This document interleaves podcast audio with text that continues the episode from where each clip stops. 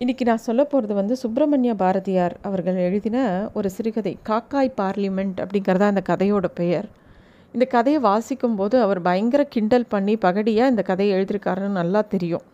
இந்த கதையை நான் சொல்லும் போகிறதும் அவரோட மொழியில் அப்படியே தான் சொல்ல போகிறேன் இந்த கதை வந்து அப்புறம் நம்மளே புரிஞ்சிக்க வேண்டியதான் அவர் என்ன சொல்கிறார் அப்படிங்கிறது.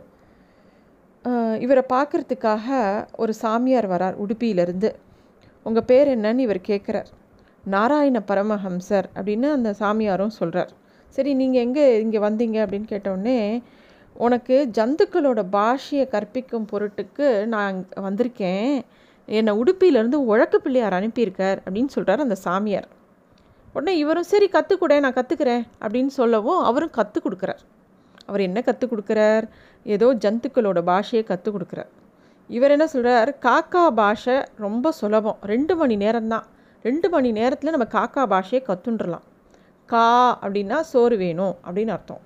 கக்கா அப்படின்னா சோறுக்கு சோத்தில் நீ பங்குக்கு வராதன்னு அர்த்தம்.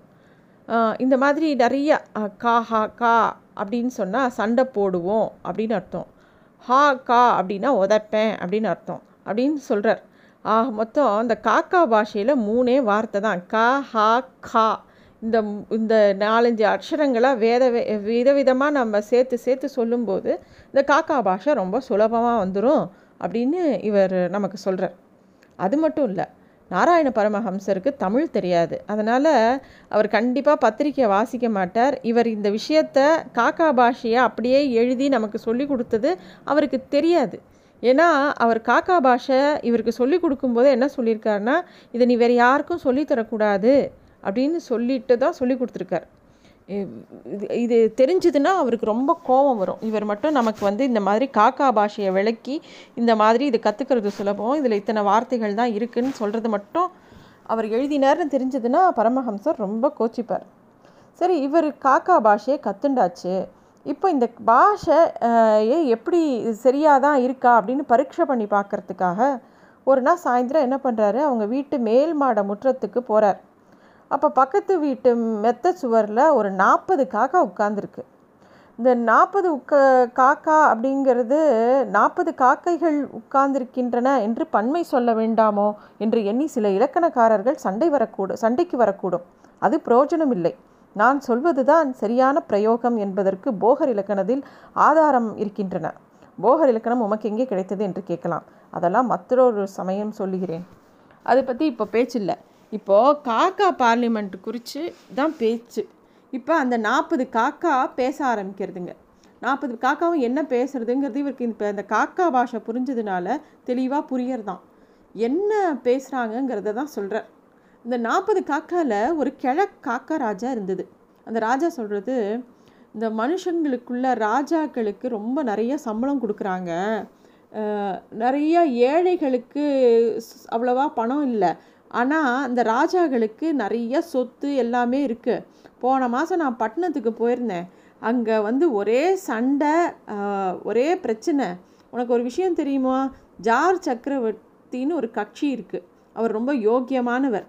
அவர்கிட்ட அவரை வந்து எப்படியாவது தள்ளி பதவியிலேருந்து தள்ளி விட்டுறணும்னு சொல்லிட்டு ரெண்டாவது கட்சி ஒன்று இருக்குது இந்த ரெண்டு கட்சியும் அயோக்கிய பசங்கங்கிறதுனால ரெண்டையும் தொலைச்சி விடணும்னு மூணாவது ஒரு கட்சி இருக்குது மேற்படி மூணு கட்சியும் திருடன்னு சொல்கிறதுக்கு நாலாவது கட்சி இருக்குது இந்த நாலு கட்சியும் எப்படியாவது துரத்தி விட்டுணும் அப்படின்ட்டு அதுக்கப்புறமா இயேசு கிறிஸ்துநாதனை தான் தொழணும்னு சொல்லிட்டு ஒரு அஞ்சாவது கட்சி இருக்குது இது மாதிரி நாற்பது கட்சி இந்த தேசத்தில் இருக்கான். தெரியுமா உனக்கு? அப்படின்ன உடனே இந்த நூற்றி இருபது கட்சியும் பரஸ்பரம் செய்கிற இம்சையை பொறுக்காமல் பேசாமல் இந்தியாவுக்கு போவோம். அங்கே தான் சண்டை இல்லாத இடம் அப்படின்னு சொல்லிட்டு இமய மலை பொந்தில் வசிக்கலாம்னு சொல்லி தான் கிளம்பி வந்ததான் அந்த காக்கா. இந்த மாதிரி இந்த காக்கா பேசுகிறத இவர் கேட்டுருக்கார் சரி அப்படி இந்தியாவுக்கு வந்த காக்கா சும்மா இல்லாமல் அன்னிபசன்ட் அம்மாளோட தியோசபிக்கல் தோட்டத்துக்கு வருது. அங்கே கொஞ்சம் காலம் வசிக்கிறது. அந்த தோட்டத்தில் ரொம்ப அந்த சமாதானமும் வேதாந்த வாசனையும் இருந்ததுனால அங்கே ஒரு சிக்கல் இல்லாமல் கொஞ்ச நாள் வசிக்கிறது. ருஷ்யாவில் ஆனால் ம மனுஷங்கள்லாம் ஒருத்தருக்கு ஒருத்தர் கொலை பண்ணுறத பார்த்த தோஷம் நீங்கணும்னா இமயமலத்தில் இமயமலைக்கு தான் போகணும் அப்படிங்கிற விஷயத்த அது கேள்விப்பட்டதான் இந்த விஷயம்லாம் அந்த காக்கா பேசுகிறது இவருக்கு புரியுறது. அப்போ அந்த காக்கா இன்னொன்று சொல்கிறது கேட்டிங்களா காகங்களே? அந்த ருஷ்யா தேசத்து ஜார் சக்கரவர்த்தியை இப்போ எல்லாரும் அடித்து துரச்சிட்டா துரத்திட்டாங்களாம். அந்த ஜார் அரசனுக்கு மட்டும் அவ்வளோ கோடி கோடியாக பணமாக சம்பளமாக நம்ம ஊர்லேயும் பார்த்தீங்கன்னா திருவிதாங்கூர் மகாராஜா மைசூர் ராஜா எல்லாருக்கும் பெரிய பெரிய சொத்துக்கள் இருக்குது நானும் உங்களுக்கு ராஜாவாக இருக்கேன் அப்படின்னு சொல்லி அந்த கிழ ராஜா சொல்கிறது நான் உங்ககிட்ட கூட உங்களுக்கெலாம் ராஜாவாக இருக்கேன். ஏதாவது சண்டை வந்ததுன்னா என்கிட்ட தான் மத்தியஸ்தத்துக்கு வரீங்க. நானும் தொண்டை தனிக்கு வத்த வத்துற அளவுக்கு உங்களுக்கு மத்தியஸ்தம் பண்ணுறேன் ஏதாவது ஆபத்து வந்தாலும் அதை சரி பண்ணுறதுக்கு நிறைய ஐடியா கொடுக்குறேன். ஆனால் என்ன நீங்கள் என்ன பண்ணுறீங்க எனக்கு? எதுக்கெல்லாம் ஏதாவது சம்பளம் தரீங்களா? ஒன்றுமே கிடையாது. தண்டத்துக்கு உழைக்கிறேன்.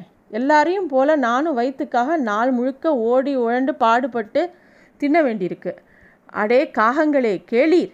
ஒவ்வொரு காக்கைக்கும் நாள்தோறும் கிடைக்கின்ற ஆதா ஆகாரத்திலே ஆறிலே ஒரு பங்கு எனக்கு கொடுத்து விட வேண்டும். அதை வைத்துக்கொண்டு நானும் என் பொண்டாட்டியும் என் குழந்தையும் என் அண்ணன் தம்பி மாமன் மச்சான் எல்லாரும் அவ குடும்பத்தில் இத்தனை பேரும் அரை வயிறு ஆகாரம் கஷ்டமில்லாமல் நடத்துவோம். இப்போ என் குடும்பத்து காக்கைக்கும் மற்ற காக்கைங்களுக்கும் எந்த விதமான வேற்றுமையும் இப்போ இல்லை. ஏழு எட்டு நாளைக்கு முன்னாடி ஒரு வீட்டு கொள்ளையில் ஏதோ கிடந்தது. அது சோறு இல்லை கறி இல்லை எலும்பு இல்லை ஒன்றுமே இல்லை. ஏதோ ஒரு வஸ்து. அங்கே ஒரு கிழவன் அதை நான் எடுக்க போகும்போது கல்லால் அடிக்கிறான். அதனால என் வளச்சிறகுல காயம்.